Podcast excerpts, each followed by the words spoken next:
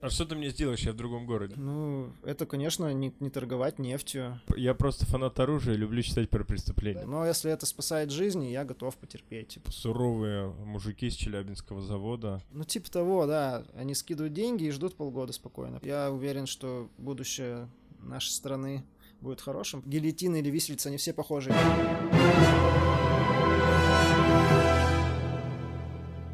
Всем привет! Каждый, кто поделится этим видео в своих социальных сетях, сегодня же получит подарок от вселенной. Меня зовут Александр Скоредин, и это подкаст в поисках мема. Сегодня мы, как вы можете видеть, в Екатеринбурге на промплощадке на Эльмаше. Почему? Потому что нашим гостем стал Андрей Достовалов, основатель Tiny Furniture. Это что это? Мы сейчас и поговорим. Андрей, привет. Привет, Александр. Больш... Большое спасибо, что мы сегодня пришли к вам в гости. Это очень антуражно. Блин, как вообще все получилось? Я ехал на работу с утра в офис. На одном из светофоров листал в Телеграме э, или где-то еще, значит, ленту новостей. Ну, я иногда пытаюсь утром понять, что происходит в стране, в мире, тем более, что это сейчас очень актуально.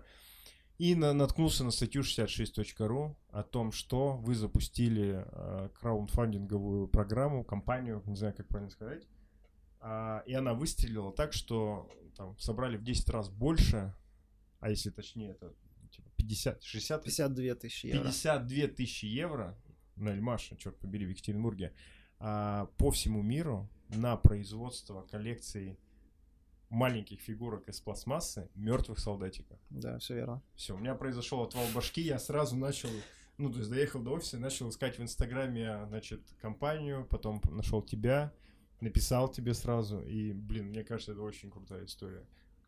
Ну, очень круто, что ты так впечатлился, на самом деле. Обычно люди как-то считают все это каким-то непонятным хобби или каким-то игранием в какие-то детские игрушки, которыми почему-то занимается взрослый человек. Да. Так что здорово, что ты отнесся к этому без такой иронии. Спасибо. Ну, в мире очень много всего разного происходит интересного, и надо, мне кажется, быть открытым, да, ко всему этому. Расскажи, пожалуйста, почему они мертвые? А, потому что слишком много живых, как бы это грустно не звучало, или грубо, не знаю. Все делают живых персонажей, которые сражаются там друг с другом, все эти солдатики бегут в атаку, рыцари на конях скачут и прочее. Да. Э, то есть здесь очень большая конкуренция. Ну и, в принципе, рынок забит, это уже довольно-таки скучно.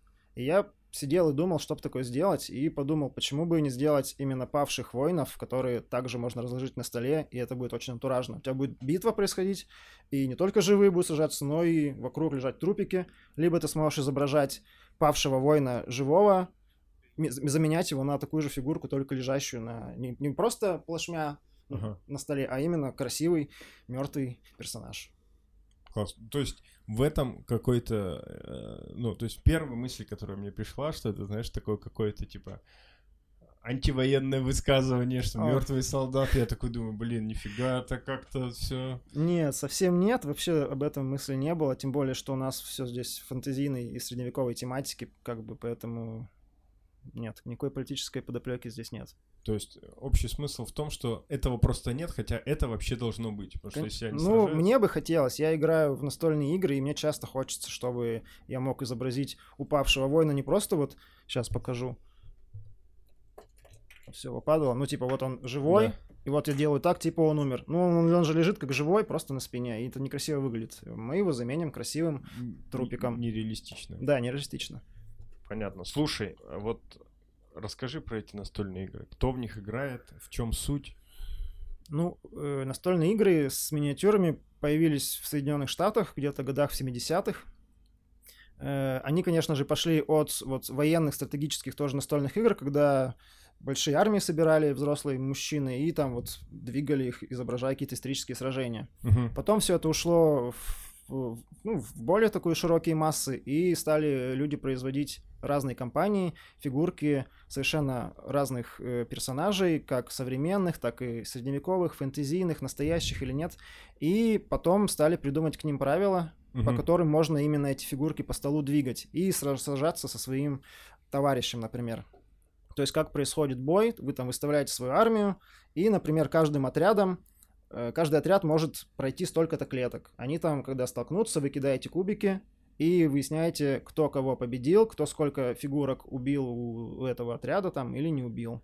И вот так происходит игра. То есть это кидание кубиков, чтение правил бумажных, Мгм. и у каждой какой-то единицы, типа одного солдатика или одного отряда есть свои характеристики, типа сила удара, там, движение, броня и прочее. И они все вот рассчитываются и делают результат. А вы делаете ну, фигурки под конкретные какие-то игры, или, допустим, можно просто создать какую-то свою вселенную и потом ее как-то использовать? Как это происходит? Э, Конкретно мы делаем просто то, что нам нравится, не прицепляясь к каким-то текущим правилам, вселенным или вот с каким-то настольным системам. Их на самом деле очень много, их производят каждый год какую-то новую систему со своими правилами, со своим сеттингом, там, бэкграундом и так далее.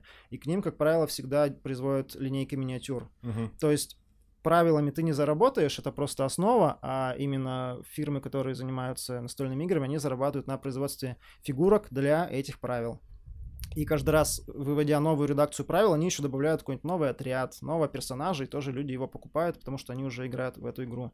Мы же решили делать иначе, мы делаем просто что-то, что можно использовать в любых Игры. играх, да. То есть весь этот антураж этих персонажей можно использовать в любой игре, по сути. То есть, э, как бы я сейчас опять э, опозорюсь своим уровнем английского. Тайни фурничу это значит маленькая мебель, Да. по идее, да? Как бы. Лондон is the capital of Great Britain. А, то есть вы, по, по идее, дополняете как бы антураж, да? То есть, Э, да, мы решили изначально не заходить э, в производство именно фигурок ага. персонажей, человечков, грубо говоря. Мы начали делать миниатюрные аксессуары для этих человечков. То есть, ну, изначально как человек входит в хобби? Он сначала покупает правила бумажные или скачивает из интернета, потом собирает себе армию из фигурок, потому что ими играют, и именно Мгм. они вступают в бой, там выполняют какие-то функции. И когда у него уже, уже есть армия, красивая, покрашенная, полноценная, он начинает задуматься, чтобы ему еще прикупить, и чтобы сделать свой стол еще более красивым, а игровой процесс еще более интересным. И тогда вот он находит людей типа нас, ко- которые делают именно аксессуары, которые еще более процесс делают увлекательным. По сути, это ненужные вещи для игры, но мы их продаем, в принципе, довольно-таки успешно. Ну, это как интерьер, Именно, правильно? да, То есть интерьер. ты приходишь в Икею, вы как бы Икея, но вот в мире э, Да, да. маленьких. То есть без этих штук можно играть, но это не так клево, не так интересно, не так красиво.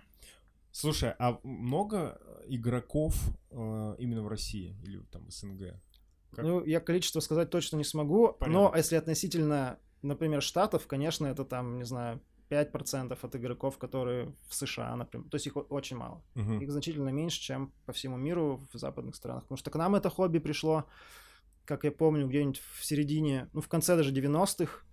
И тогда я как раз начинал играть, и зарубежные фигурки сложно было купить. Мы играли какими-то местными там солдатиками, Мгм. и, тип- производили конторы типа Технолог, что-то еще, Звезда и так далее. Вот, это были довольно-таки низкокачественные фигурки из полиэтилена. Вот, соответственно, и только в 2000-х появилась возможность покупать иностранные хорошие бренды, и вот это хобби у нас появилось. То есть, ну, 20 лет, а там, считайте, 70-х. Типа 50. Ну и Плюс уровень достатка другой. уровень жизни, да, Да, другой. и цены другие совсем А как много производителей находится вот за пределами этого западного мира? Очень мало. Мало, да? То есть, э, ну, на самом деле, по России сейчас довольно-таки классная тенденция идет, что появляется очень много компаний, таких же небольших, как наши, которые делают очень крутые фигурки, миниатюры, и они тоже выстреливают на западный рынок очень хорошо и составляют конкуренцию, в принципе, вот этим гигантам, которые появились еще 50 лет назад. Это очень крутая штука. Почему-то в Америке, например, таких компаний маленьких не появляется. Я не знаю почему. И может дорогой там труд или еще что-нибудь, мне непонятно. Но у нас прям последние года три очень много таких ребят появилось. А, ну, то есть мы, типа, со временем можем э, вот в этой сфере быть как, условно, в сфере IT, где ребята из Индии, там, э, постсоветского пространства, Китая... а, Захватили трудовой захва- рынок. да, да, да, да. По сути, это и происходит. Единственное, мы этот, мы свои продукты в основном реализуем не сюда, а за рубеж. Поэтому, Мгм. получается, компания наша производит здесь, а все уезжает к американцам, например. Вот как-то так. А какая происходит. доля примерно уезжает туда? 95% уезжает Уезжает, туда. да? Класс. Ну, слушай, ну и, соответственно, благодаря вам какой-нибудь жители Америки узнает, что вообще существует такой город Екатеринбург. Да, да, да, делается. мы пиарим, в принципе, все это дело, что мы из России, что мы из Екатеринбурга, как бы не скрываем, хотя они часто удивляются, и кли- клиент пишет, ой, э, почему по- по- из России пришла посылка? Они думали, что мы из US. Мгм. Вот. У нас был недавно подкаст с Александром Шоколаем, он музыкант, Мгм. играет тяжелую музыку, и я во время этого подкаста узнал, что э, есть такая маска Kid of Darkness. То есть такая в виде какого-то, там, не знаю, демона, там, дьявола Мгм. и так далее. У которой, то есть она одевается, у нее двигается нижняя челюсть, то есть можно там как-то, ну, типа говорить еще что-то. Я ее три тысячи раз видел где-то в интернете, еще что-то. Ну, то есть она узнаваемая, знаковая достаточно. Я только тогда узнал, что это он ее, типа, придумал, э, как бы и изготавливает, и продает по всему миру. Круто. И с шестнадцатого года, э, типа, он напродал, ну вот выручка, да, там, шестнадцатого года составил полмиллиона долларов. Я такой, думаю, нифига Обалдеть. себе. Да. То есть на одном продукте, по сути. все, одна ма- ну, то есть понятно, что они, там есть три или четыре цвета, Мгм. там, типа, красный, белый, черный, там, какой-нибудь золотой, но суть э, остается, да. Ну, суть, прекрасный что это. пример вообще крутого проекта И тоже, авторского. то- тоже из Екатеринбурга, ну, он живет в Исерте, но мне кажется, что произ- производится где-то, наверное, все равно в Екатеринбурге. Вот ни хрена мы как можем, да, какие вещи делать. На самом деле, да, мы все молодцы очень, но какое-то было время назад, что Россию и конкретно в нашем хобби мир воспринимал как территорию пиратства, как Мгм. Китай.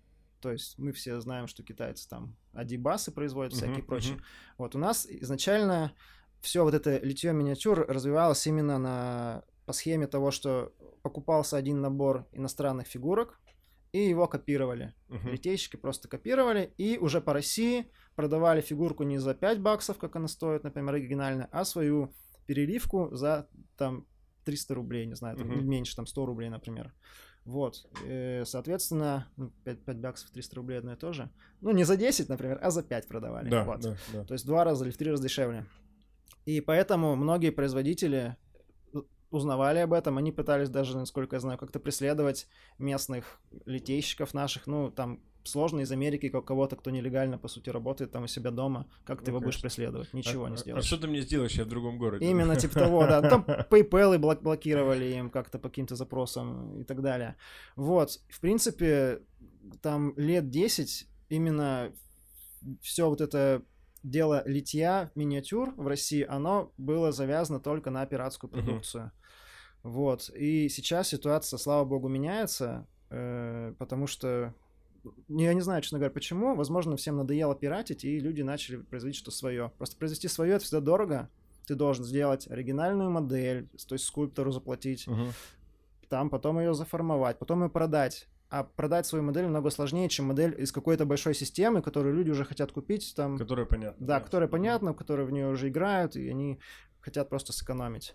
Вот, но сейчас ситуация меняется, и можно, в принципе, сказать, что пиратство в России практически пропало, все делают свои авторские фигурки, они хорошо принимаются западным рынком. И а во- вообще глобальное пиратство как-то, да, сейчас уходит в прошлое? Да, это очень круто. Ну, видимо, стало проще все делать легально, типа Да. заплатить за YouTube или там вот, там, не знаю, Netflix себе за 500 рублей в месяц и не пиратить фильмы. Ну, да, все Классно. стало проще. Стриминг, короче, убил в медиа совсем пиратское потребление. А вот скажи, ты говоришь литейщики, Мгм. у меня сразу, значит, ты, ты еще так сказал, мы когда до записи разговаривали про то, что рядом находится цех, в котором мужики-литейщики отливают. У меня сразу, я закрываю глаза, у меня такие, типа, суровые мужики с Челябинского завода. Потом я беру фигурку, смотрю, что они отливают. Вот. Как это вообще происходит? То есть, на- на- насколько это все... Как это выглядит, про, про производство? Э, Слушай, ну, могу рассказать, как я начинал. Давай. Э, но я начинал вообще лить дома. То есть это у меня просто были несколько кастрюль, так называемых скороварки. То есть они закрываются герметично, и в них нагнетается давление. Ну, в них быстрее готовится еда из-за этого. Я же в них э, не готовил еду, я в них с помощью ручного насоса для велосипеда накачивал давление. И вот под этим давлением у меня там стояла форма, в которой был залит жидкий, жи- жидкий пластик. Благодаря давлению из него выталкивались пузыри. И отливка Ага. становилась без пузырей более высокого качества. Потом пластик застывал, я спускал давление и вытаскивал из камеры фи- вот эту фигурку, грубо говоря. Вот, так я дома несколько лет этим занимался. Постепенно заказов стало много, и мне пришлось, во-первых, э, изменить оборудование, чтобы это делать быстрее уже не, не ручным способом, и подключить еще дополнительных людей для этого. Поэтому сейчас у нас такие довольно-таки большие металлические баки 10-литровые, тоже которые закрываются герметично, и к ним подключен компрессор, который нагнетает давление, и вакуумный насос, который создает вакуум. Мгм. То есть процесс литья выглядит так. э, э, Литейщик берет форму, заливает в нее жидкий пластик, ставит форму с жидким пластиком в камеру, дальше закрывает ее и э, вакуумным насосом создает там вакуум. Это позволяет пузырям высосаться. То Мгм. есть после этого вакуум спускается, и он туда давит давление больше. То есть чтобы пузыри оставшиеся, их еще расплющило Мгм. больше. И тогда отливка получается вообще идеальный, без каких бы то ни было э, недочетов. А сколько вот таких фигурок, сколько героев можно сварить, условно говоря, за, за раз? Зависит от размера миниатюры и от размера камеры. То есть у нас там, я не знаю, она вот такая, можно несколько этажей форм поставить. В каждой форме может быть, не знаю, 5 фигурок. И если ты успеешь все это дело залить, потому что пластик застывает просто по времени. Мгм. Если ты долго будешь сидеть заливать, он уже начнет застывать у тебя. То есть ты должен быстро залить, быстро поставить и быстро провести операции давления вакуума. Вот. Ну, можно, например, я не знаю, фигурок 15 за раз в теории отлить при хорошем навыке, да. А то есть это как бы не, не совсем расплавленный, как бы, это пластик, который жидкий, и он застывает. Это двухкомпонентная смола. Мгм. Типа ЭДП была такая советская, я тоже с нее начинал. Ими, знаешь, там обмазывают лодки, чтобы они герметичные были, деревянные и так далее. То есть ее смешиваешь, она начинает, как перемешиваешь, она начинает нагреваться, во-первых, становится очень горячей. ЭДП вообще у меня помню, ну, она прям обжигала, там все вокруг плавилось из-за нее и воняло. Она, да, чуть-чуть там пахнет, и потом, пока она жидкая, ты ее должен залить. Когда она остывает, она становится твердым, вот пластиком таким. Прикольно. Я вспомнил, что в детстве, значит, э, оставаясь с другом на даче, э, это как бы было любимое времяпрепровождение у нас, а, открыли для себя, что если взять ацетон и в раз... ну, как бы натолченную, как это сказать-то, стекло из каких-нибудь фар, поворотников и так далее вылить ацетон, то ацетон превращается в такую массу жидкую, Ага. которую можно куда-то залить, и она потом может застыть. Но он, видимо, расплавлял эти, ну, стеклышки, пластик, скорее всего, прозрачный, расплавлял, и, видимо, да, получался реально какой-то литьевой пластик. Прикольно, я таким Я промышлял. мог, мог бы пойти Да, по этому. мог бы. Ацетоном и сейчас пользуются, насколько я знаю. Э, Вот есть 3D-принтеры, есть вот такие, как тут стоят, это Мгм. фотополимерные, а есть, ну, назовем их инжекторные, которые выдавливают из себя такой, таким соплом штуку, и штука получается очень ребристая из-за этого. Мгм. И люди наливают ацетон, и над этим ацетоном, на- над его парами держат свою продукт печати, и, да, и, и пары сглаживают вот эти все недочеты. Ну, вот, слава богу, мне таким не пришлось заниматься, иначе тут вообще пахло совсем плохо.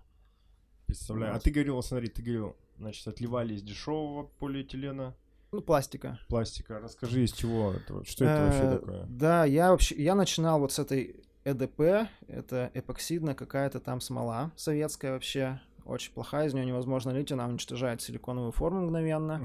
Потом мы пробовали кучу разных материалов российского производства смолы, китайского, турецкого. И остановились на американских этих самых материалах, э, потому что они предсказуемо себя ведут, Мгм. они вы- выдерживают большее количество копий, то есть форма не уничтожается там после 50 отливок, а служит дольше. Это выгоднее получается. Вот и этим мы пользуемся. А насколько это вот, ну, там, не знаю, вредно, не вредно? Ну, это не очень полезно, как и любой, в принципе, там художественный краска какая-нибудь и так далее. Они тоже все пахнут. Но у нас там есть, в принципе, вытяжки какие-то и так далее. Ну, в принципе, если я дома этим занимался, у меня никаких последствий нет за много лет. И, в принципе, домашние не сильно жаловались. Так что это вредно, но не сильно вредно. Чуть-чуть совсем. Лучше, лучше не есть, конечно. Лучше Всё, не есть, да? Да. А, я читал, что ты в начале марта как раз а, объявил вот этот э, кра- краудфандинг, да, для того, чтобы сделать коллекцию мертвых э, солдатиков. Изначальная цель у вас была 6 Да, 6 тысяч, Шесть там тысяч. что-то 5 или 6 наборов мы хотели выпустить. и э, там, и это бахнуло, да, бустануло. Это, это бахнуло, да, поэтому мы сделали такую схему, что, ну, мы изначально так ориентировались, что при, от- при большем сборе мы будем открывать по новому набору там каждую тысячу евро, например, или две тысячи, мы открываем новый набор и обязуемся его создать. А с, смотри, как, как это, как вообще устроена эта модель? То есть э, люди платят на платформе за, ну, условно говоря, донатят, да? Uh-huh. А, а что происходит потом? То есть вы им рассылаете их? Или как, как это выходит? По сути, это как бы инвестиции или фьючерсы, так называемые. То есть, да, люди изначально инвестируют в нас, а так. мы обязуемся им предоставить определенный продукт, который они выберут. То есть они, по сути, покупают нас заранее, мы производим на эти средства продукцию и, да, им рассылаем, именно им. Изначально первые все покупатели — это только те, кто с Кикстартера. То есть пока мы всем не разошлем участникам их награды, мы не, смо... ну, не, не будем и не должны и не имеем права продавать кому-то еще. Вот так схема работает. А когда вы разожжете всем им? То это будет в открытой продаже. В открытой продаже. Да. То есть на это я и рассчитываю. Смысл всего этого не столько заработать на Кикстартере, потому что не факт, что я там что-то вообще заработал после производства, а смысл именно сделать этот набор, много наборов этих трупиков, чтобы их можно чтобы было... их потом продавать всю оставшуюся жизнь. Вот. Понятно. Работает так примерно. А, ну, то есть фактически вот все, что вы собрали, это, скорее всего, косты, правильно? То есть это, скорее всего, будут расходы по производству. Ну, вот большая часть, конечно, это скульптинг, самое дорогое скульпторам их работу оплачивать, и производство, да. То есть тут сложно даже посчитать, поэтому я так условно как-то прикидывал в уме, никаких расчетов не производил. Угу. Просто я надеюсь, что этих денег хватит, да, чтобы произвести это все. А насколько вообще, э, ну все, вот вы, значит, всем разослали, все отлично, вы начали это продавать. А насколько это вообще прибыльная история заниматься вот? Ну, это, конечно, не, не торговать нефтью, там, ну, наверное, последнее время это ну, уже не, не так не прибыльно, круто, да. да. Там это, не знаю, возможно, даже огурцами на рынке торговать более прибыльно получается. Но это интересная штука. Этим интересно заниматься. Это все время ты создаешь что-то новое. Это, эти вещи остаются у людей навсегда. И меня эта мысль очень радует, что человек купил там два года назад на что-то, этим сейчас играют его дети, потому что это пластик, с ним ничего не становится. Ну, сломать можно при желании, конечно. Вот. То есть прибыльность это, ну, как ты видишь, да, тут условия не, не супер богатых производителей нас. Ну, ну, слушай, Безос, на самом деле, первые посылки на... У них были столы из перевернутых дверей. Mm, шикарно. Вот, они собирали первые посылки. Безос вообще славится тем, что он очень прижимистый чувак. Uh-huh.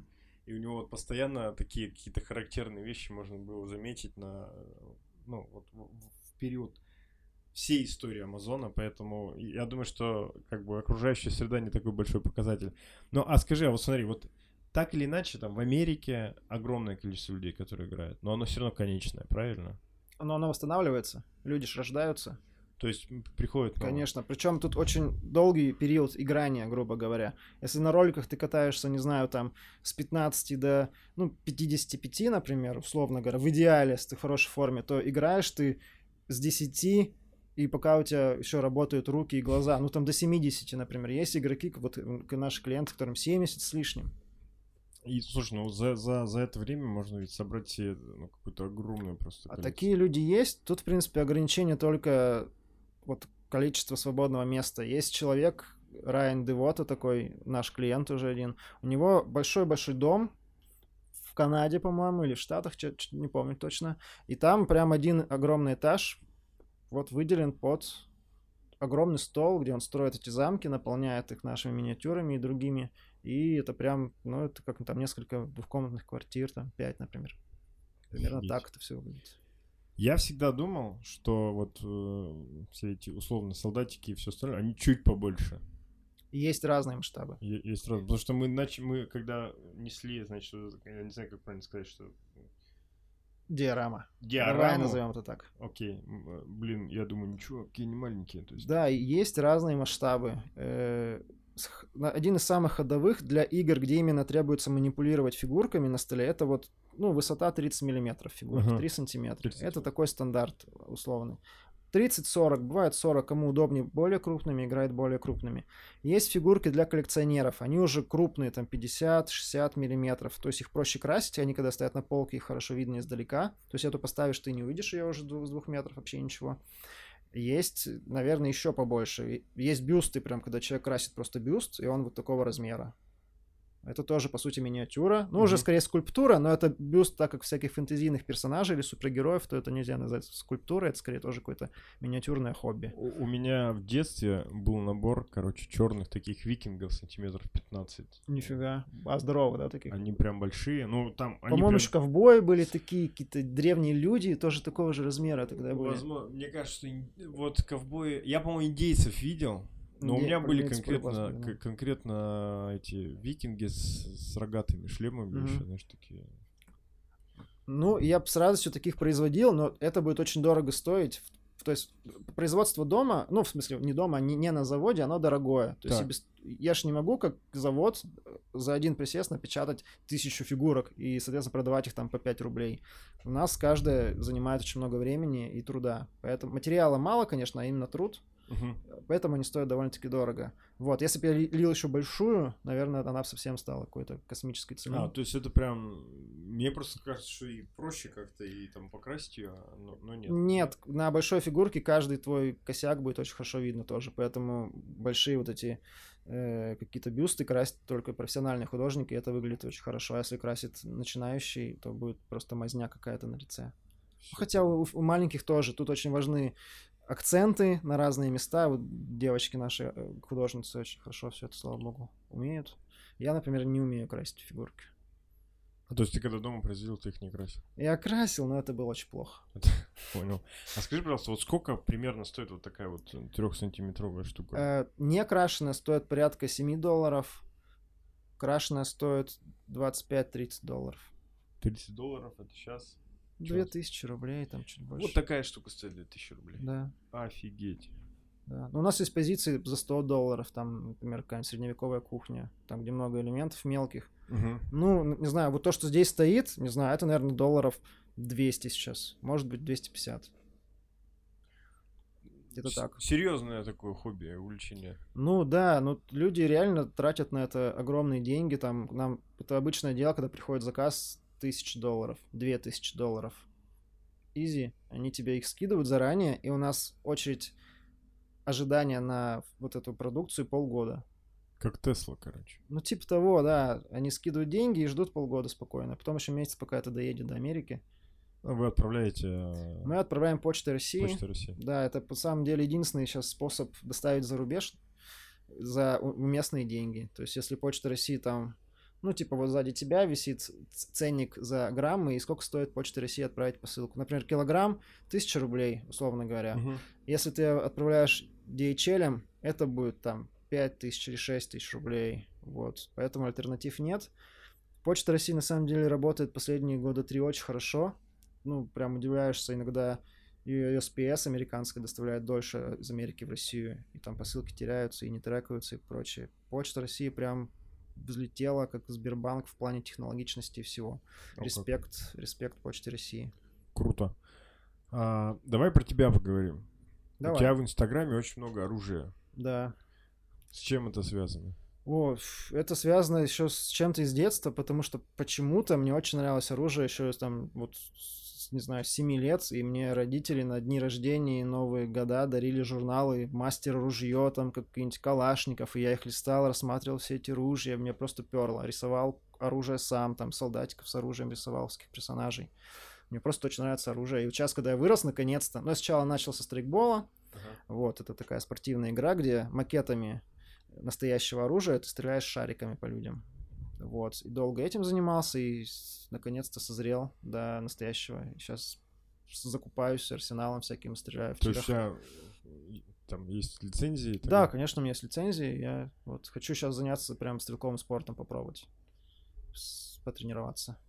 А, ну, расскажи про, раз ты говоришь, собираешь некую коллекцию, расскажи про это. Какие у тебя, что есть? Ну, у меня сейчас есть, в принципе, не так много, потому что я получил лицензию меньше года назад. У меня есть гладкоствольное ружье 12 калибра, спортивное.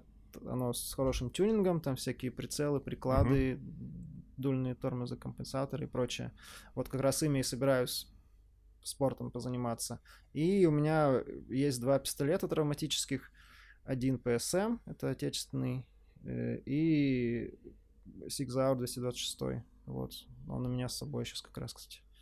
А сейчас так же, да, как, как, как и раньше. То есть я, насколько помню, а, ну, до пяти гладкостволов ты имеешь право э, как бы и на каждый отдельно получаешь, Именно и так. пять сразу на типа на травмат, условно. М- Можно по-разному, да, но максимум 5. 5 Мгм. штук, да. И 5 лет владеешь гладкостволом и можешь нарезное уже себе брать.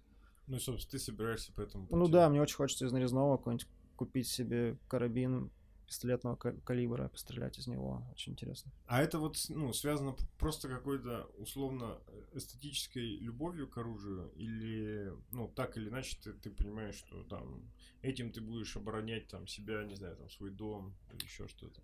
Да тут смесь, знаешь, какая-то. Мне нравится эстетика. То есть там бывало, что покупаешь страйкбольный автомат, и ты реально с ним чуть ли не засыпаешь. Потому что ты его все время там трогаешь, как девочку какую-нибудь. Наслаждаешься прям. Ну, не знаю, это какая-то психическая, может, травма у меня была какая-нибудь. Я не знаю, не могу объяснить, почему так. Но это у многих так. У мужчин, как минимум, да и у женщин тоже.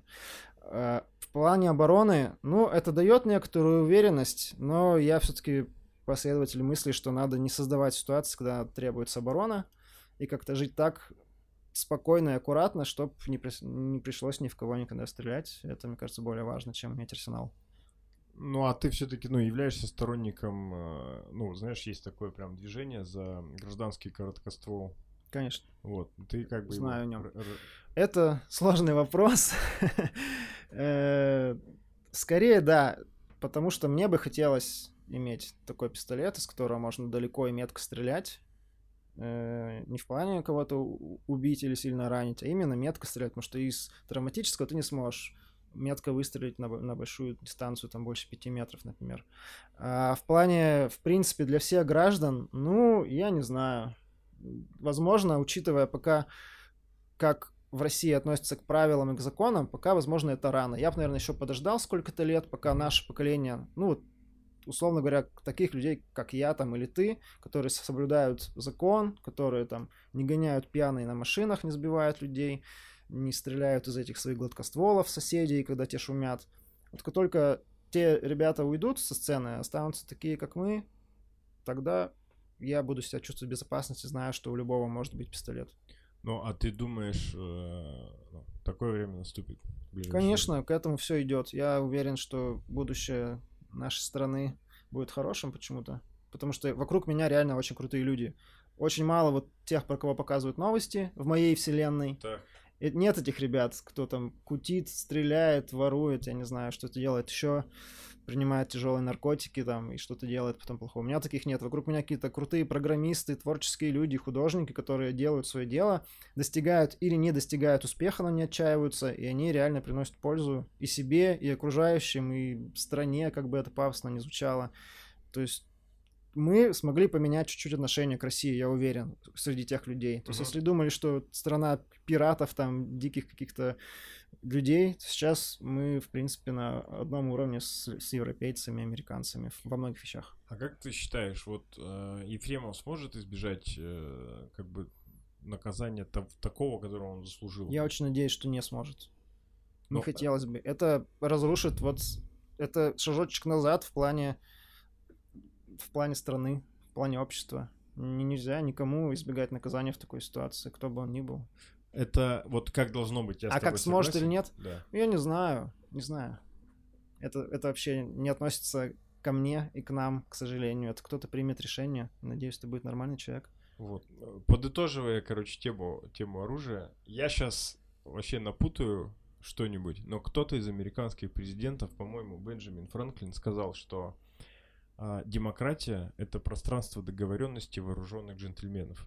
Очень хорошее да, утверждение. Так и есть. Ты, когда ты понимаешь, что у человека есть, возможно, есть ствол, ты не будешь ему хамить.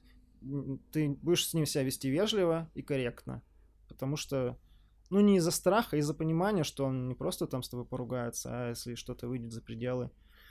Ну, и культура владения оружием как раз в Америке, это прям такая, это очень серьезная, э, фундаментальная, наверное, вещь, за которую огромное количество э, граждан, да, Америки держится и не готовы на что-то променять. Да, да. Я смотрю, с чем они там по улицам ходят, это прям, прям, прям жесть.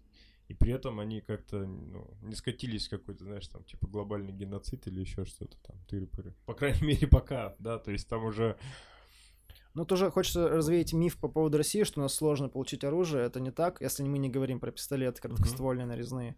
То, то есть для меня это заняло там пару недель, госуслуги, отправил заявку, оплатил гос, госпошлину со скидкой из карты и пришел в, в Росгвардию.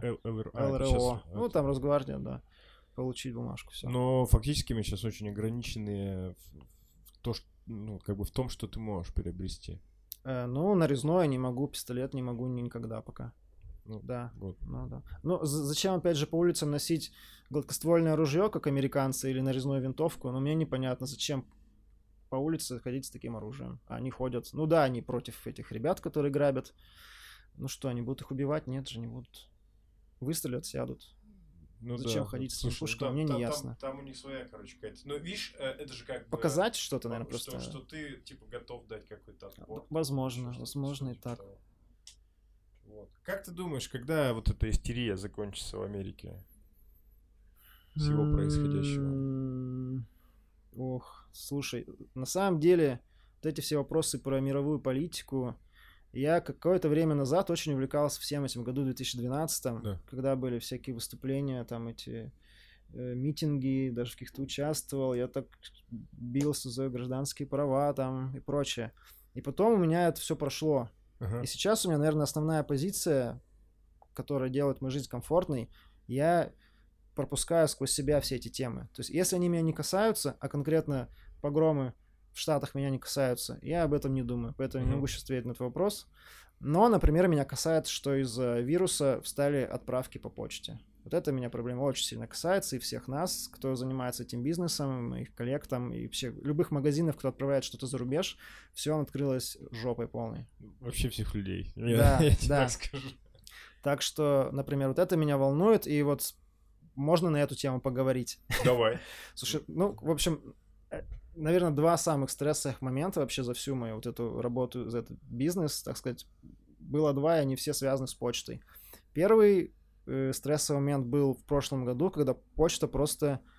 Ну, я отправляю пачками, там, например, по 20-25 посылок, там может быть сумма, общая сумма этих заказов, там, 200 тысяч, 300 тысяч. И вот я каждый день там шлю там такие пачки, например, каждую неделю. Ага. Э, вот. И я отправил такую пачку. До этого я все хорошо отправлял, все хорошо доезжало, трекалось и прочее. И эти посылки пропали. То есть они все исчезли. Весь этот мешок, общий мешок, он куда-то пропал, он не трекался. Я там ругался с почтовиками, потом эти посылки вернули. Они доехали до какой-то сортировки, почему-то не поехали дальше по необъяснимым причинам. Их вернули, отправили еще раз, они опять застряли. И это все заняло, короче, три месяца. То есть мои клиенты, там был как раз большой заказ с покрасом очень дорогой и прочее. Они ждали три месяца, меня там мурыжили, я мурыжил почту, все это было очень плохо. Вот. Это длилось 3-4 месяца. Их, слава богу, я вернул обратно, отправил из другого отделения, они в тот, в той ситуацию уже доехали. Но седых волос я добавил себе. И сейчас что происходит, это тоже большая жесть. Там, в принципе, посылки все, которые мы отправили, наверное, с марта, начала марта, они все где-то на каких-то сортировках в России. То есть там по одной оттрекиваются, типа вот недавно была посылка в Японию, я ее отправил 20, 20 марта, она вот 9 июня оттрекалось, что передано в доставку по Японии. И до этого нет никаких промежуточных. Хотя раньше всегда все трекается, типа на там-то, там-то, там-то. И вот мне клиент пишет, где она, я пишу в почту, где она. Они у них позиция у почтовиков сейчас такая, что мы делаем, что можем, возим там на фурах по земле до Европы, из Европы шлем там кораблями и так далее. Но вот тяжело. Короче. Нервно. Нервно, тяжело, да, непонятно, когда это закончится, никто не может ответить, когда это закончится, непонятно, что делать с заказами, непонятно, что делать с клиентами. Мы, конечно, всех сразу предупреждаем, когда они оформляют заказ, я им говорю, ожидание три месяца в лучшем случае, но на самом деле, как ни странно, все готовы ждать, как правило, большая часть ждет. Ну, а как ты думаешь, вообще стоило э, вот это вот все, как бы... Заниматься этим? Не-не-не. Или- или что? Все, все эти А, ви- границ там. Э, Ну, показало бы, стоило или нет, показала бы альтернативная реальность, в которой бы этого не было. И мы, как знаешь, история учит, типа, Мгм. вот, это была бы альтернативная история, мы бы ее прожили и сказали бы, ну, да, стоило или да, не стоило. Мне неизвестно, стоило или не стоило. все плохо сейчас с бизнесом, конечно, но если это спасает жизни, я готов потерпеть, типа. Мне сейчас кажется, что важнее, чтобы мы были здоровы и все и не умирали. Но при этом ты говорил, что сейчас фактически производство работает круглосуточно у вас. Да, мы, тем не менее, заказы получаем. То есть я как... Ну, у меня... Я взвешивал, стоит ли останавливать производство и не принимать заказы, uh-huh. или стоит все-таки работать и надеяться на лучшее. Ну, решил, что лучше все-таки работать и принимать заказы, предупреждая о всех рисках клиентов. И они, в принципе, Понимают при... да, понимают, понимают риски и решают, оформлять или нет заказ, поэтому да, а сколько людей сейчас работает в, в компании? Э, так, ну, вот по красочном цехе у нас четыре девочки, и в литейке у нас три литейщика, и я. Семь человек, восемь человек? Восемь человек.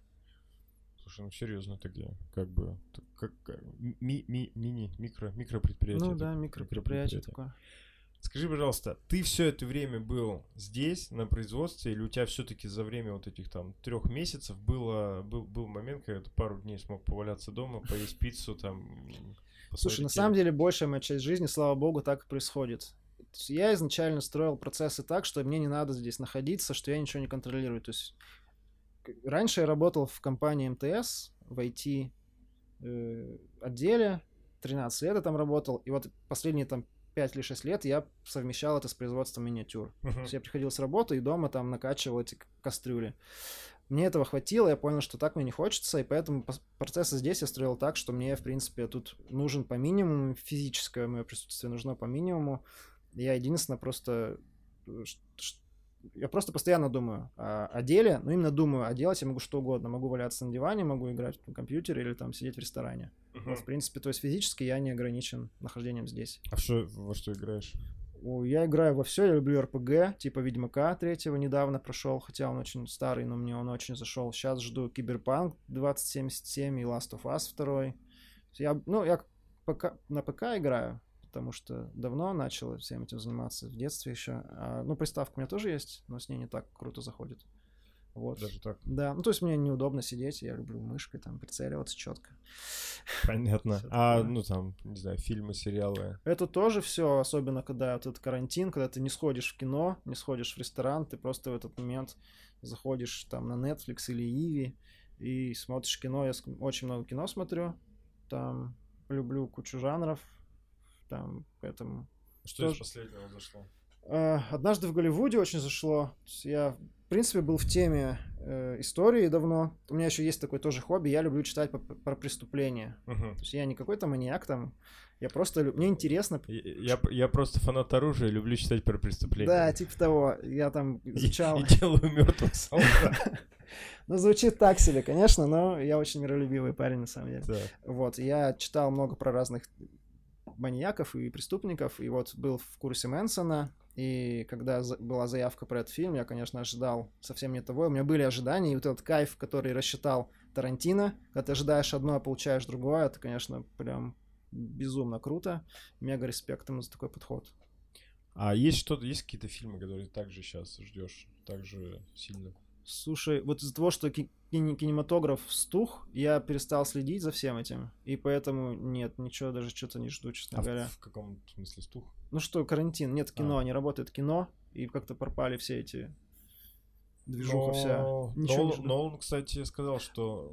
Начало или что-то у него? Не... А, про тоже что-то там... Довод. Довод, довод да, да, про это время, там пространство, что-то летает, пули назад. Будешь смотреть? Конечно. Как Нолана посмотреть буду обязательно. Там, тем более, что осталось там буквально Скоро. А, как, а, где они будут выпускать-то его? Слушай, Просто я, не, я не знаю, но онлайн все же потихоньку распечатываются. Даже мы распечатываемся, в принципе. А, то есть, ну, мне вчера я смотрел Инстаграм, там знакомая девочка в Казахстане уже там бары открылись, где-то там. Ну, да. Ну, в Москве Икея, насколько я знаю, открылась, у нас нет, например. То есть, возможно. Ну, главное, чтобы не было второй волны. Меня вот это больше всего беспокоит, что сейчас все откроются, да ла-ла-ла, и все начнется по новой.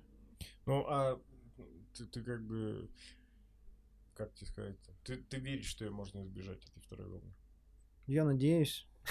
так я бы не открывался, наверное, на, на месте правительства, э, если бы я не надеялся, что можно избежать. Надеюсь, они понимают, что они делают. Мне кажется, у них есть поважнее, поважнее дела. Может быть, может быть, да.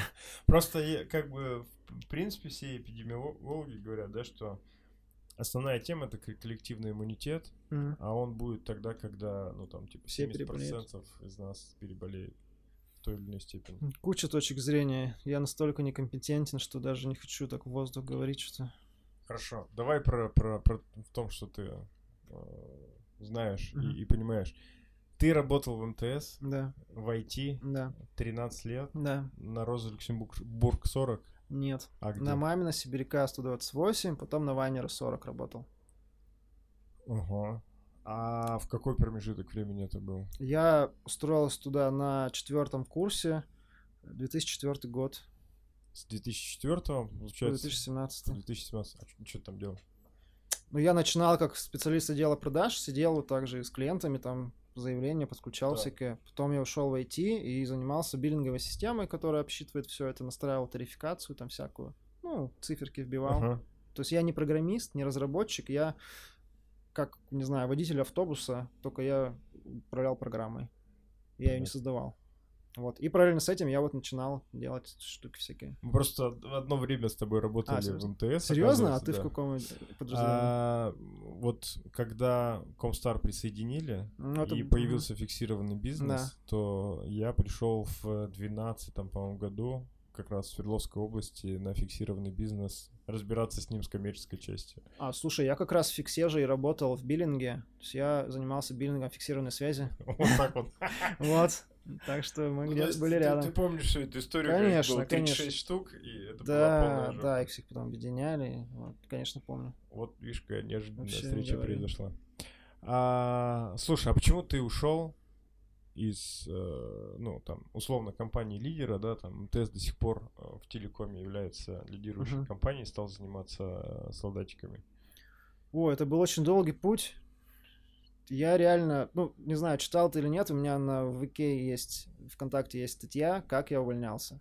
Там я полностью описываю свой путь, как, как я пришел к этой мысли и что я делал, чтобы уйти с работы. Я не просто так, типа, все, ухожу отсюда, вот мое заявление. Я год к этому готовился, я там, начиная от накопления денег, заканчивая какими-то здесь штуками, чтобы построить процесс, и, в принципе, психологическое понимание, надо ли мне это или нет. То есть это заняло. Я осторожный человек, в принципе, во всех Мгм. сферах. Вот, поэтому я э, ушел, потому что понял, что я больше не могу, во-первых, это мне не интересно, я там не особо развиваюсь, и мне нравилось не развиваться, честно говоря, просто вот засел там в этом болотце, и мне было комфортно там сидеть. А тут я вижу, ви- видел, что есть движ, э, что, в принципе, появляются какие-то деньги, пусть еще тогда несравнимые, там, зарплаты в МТС, например, но все же. И вот я сделал этот шаг, очень страшно, я очень переживал, очень нервничал там полгода, вообще весь на измене был, но, в принципе, не пожалел. Хотя все могло закончиться очень плохо. Я мог, Мгм. тут нет, тут могло все ничего не получиться, и я мог бы потом оббивать пороги МТС опять, как некоторые делали, у нас там увольнялись и потом возвращались. А вот если брать э, как раз то дело, которым ты сейчас занимаешься, вот ты считаешь, что это как бы дело на всю твою жизнь оставшуюся, или может быть случится так, что тебе станет еще интересно что-то другое?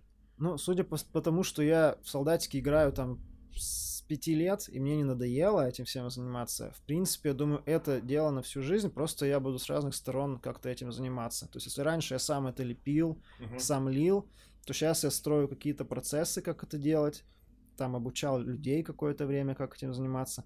Сейчас я запускаю эти проекты на Kickstarter, это тоже совсем другое, это вообще очень новая штука. И вот это третий проект, считайте, наш, и на первых двух я набил кучу шишек, кучу понял, что я сделал не так. Мы собрали мало, но они тоже были успешными. Вот, и дальше, дальше, я думаю, стрельнет 3D-печать очень, очень сильно, потому что сейчас она уже идет семимильными шагами, развивается.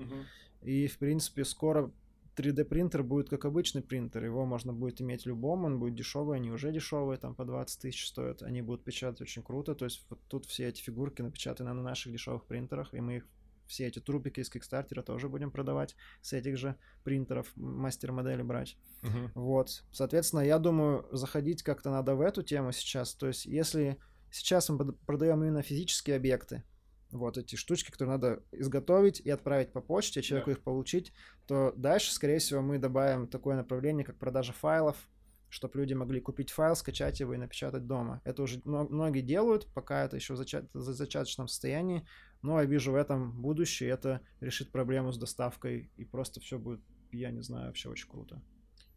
Ну, а при этом сильно изменится цена? Сейчас цена почти совпадает и 3D-печати, и литья. Просто литье требует больших вложений и прочего. Я имею в виду для компаний, которые... Для продают. компаний э, то же самое. Единственный вопрос прибыли. Не все еще все равно сами готовы печатать. Э, поэтому, но все дело времени. Я уверен, что за этим тоже будущее. И, в принципе, я делаю шаги, чтобы как раз перевести сейчас все, что у нас есть в 3D. Мы некоторое время назад были в Челябинске и записывали там э, два эпизода. В первом был Вася из списки. Угу. Вот. И он значит, рассказывал историю. Он много, кстати, об этом говорил. Э, как он, будучи на съемках на Украине, значит, вез с собой какие-то пластиковые бутылки в Москву, чтобы выкинуть.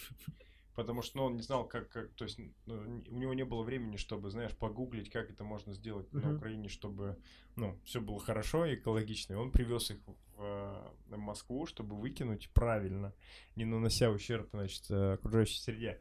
А второй эпизод у нас был вообще, знаешь, с экоактивистом, то есть эко-предпринимателем, который там какой-то эко-такси запустил, который у тебя этот пластик, с, ты вызываешь такси, у тебя забирают пластик, увозят еще что-то. Скажи, вот э, есть ли угроза, так скажем, того, что люди, которые покупают, покупают, покупают пластик э, в виде там игрушек, каких-то, значит, э, антуражей и так далее для своих игр, они все равно, ну, так или иначе, они множат пластик в нашем мире, да, который там uh-huh. является э, проблемой. Как, как вообще на это ты смотришь? Что с этим можно делать? Ну, я считаю, надо начинать с более важных проблем, таких как полиэтилен, который плавает в океане. А так, по поводу... Ну, у нас же все почти из пластика здесь. Uh-huh. Мы же не можем выбросить все свои чайники, там, не знаю, телевизоры. Они тоже, по сути, наносят вред, наверное, окружающей среде. Поэтому я на эти темы, честно говоря, не думаю. Я очень за экологичное потребление, производство и прочее. Хотя сам я мусор не сортирую. Uh-huh. Ну, я считаю, до этого надо дойти у тебя должны быть решены какие-то проблемы в голове, и, наверное, или бытовые, и там, не знаю, еще. То есть, типа, тебе больше не о чем думать, ты начинаешь думать о том, как сортировать мусор. Это, очень важно, я считаю, конечно, но я этим не занимаюсь. Вот. И по поводу того, что солдатики вредят экологии. Наверное, вредят, но это такой ничтожный процент. Плюс тому, что они всегда, по сути, дома лежат, uh-huh. и их не выбрасывают. Это коллекционные предметы, это не игрушки китайские, ширпотребные, да, которые выкидывают на помойку. И это не выкидывают. Это годами хранится в коробках и лежит дома у этих стариков. Или молодых, и передается молодым у, молодых, которые становятся стариками. Да, и копят, это все копят, бесконечный копят. круг, э, слава богу, не заканчивается. Слушай, а ты вот как-то так, знаешь, скользь сказал, что когда-нибудь наступит время, у вас перестанут воровать, значит, модели. Расскажи про это. Ну, это вот на самом деле пришло с популярностью нашей. То uh-huh. есть я стал замечать, что мы, например, производим там, грубо говоря, какую-нибудь э, я не знаю, стол или виселица там, и так далее. И потом находишь производителя крупного, который делает сотни на заводах этих штучек, и, и ты видишь, что их дизайн это просто взят вот наш, прям, uh-huh. прям вот. Понятно, можно сказать, что там какие-нибудь гильотины или виселицы, они все похожие, но нет есть наша, и вот их, и это прям можно совместить, это совпадет. Они, mm-hmm. не, они не прям взяли нашу модель и откопировали, они создали ее по нашим лекалам, грубо говоря, и mm-hmm. производят. То есть им нечего предъявить, ну, мне и нет такого желания, но это забавно, что супер крупные компании с миллионными оборотами, там, производящие миллионы миниатюр, берут, находят нас, берут у нас дизайн и делают это. Пиратство наоборот. Ну, такое, как бы, да. Потом еще скажут, что мы у них украли дизайн, да? Слушай, а как-то вот в вашей сфере деятельности можно это все запатентовать и защи- или защитить там как-то от и... копирования? Честно говоря, не, не изучал вопрос юридически, но я думаю, вот тот факт, когда ты прям берешь и копируешь, вот снимаешь форму и, и производишь потом нелегально то же самое, это да, это можно доказать. То mm-hmm. есть ты просто вот показываешь там кому-нибудь, судье, я не знаю, свою фигурку, его фигурку, и доказываешь, что ты свою сделал раньше. А если вот так, что взяли и вдохновились, назовем это так, нет, тут ничего не предъявить. Ну и не хочется, честно говоря, предъявлять. Слушай, я недавно, значит, смотрел э, что-то, как это сказать, вебинар, видеосеминар. Короче, видео на ютубе Александра Молчанова. Это такой сценарный гуру э, в России, который учит людей писать сценарии там и так далее. Так далее. Он говорит, ребят, а, там вот был блог такой про авторские права, про как раз э, там у меня украдут идею там и все остальное. Он говорит, ребят, что вы паритесь? Как бы это ваш типа фронтенд.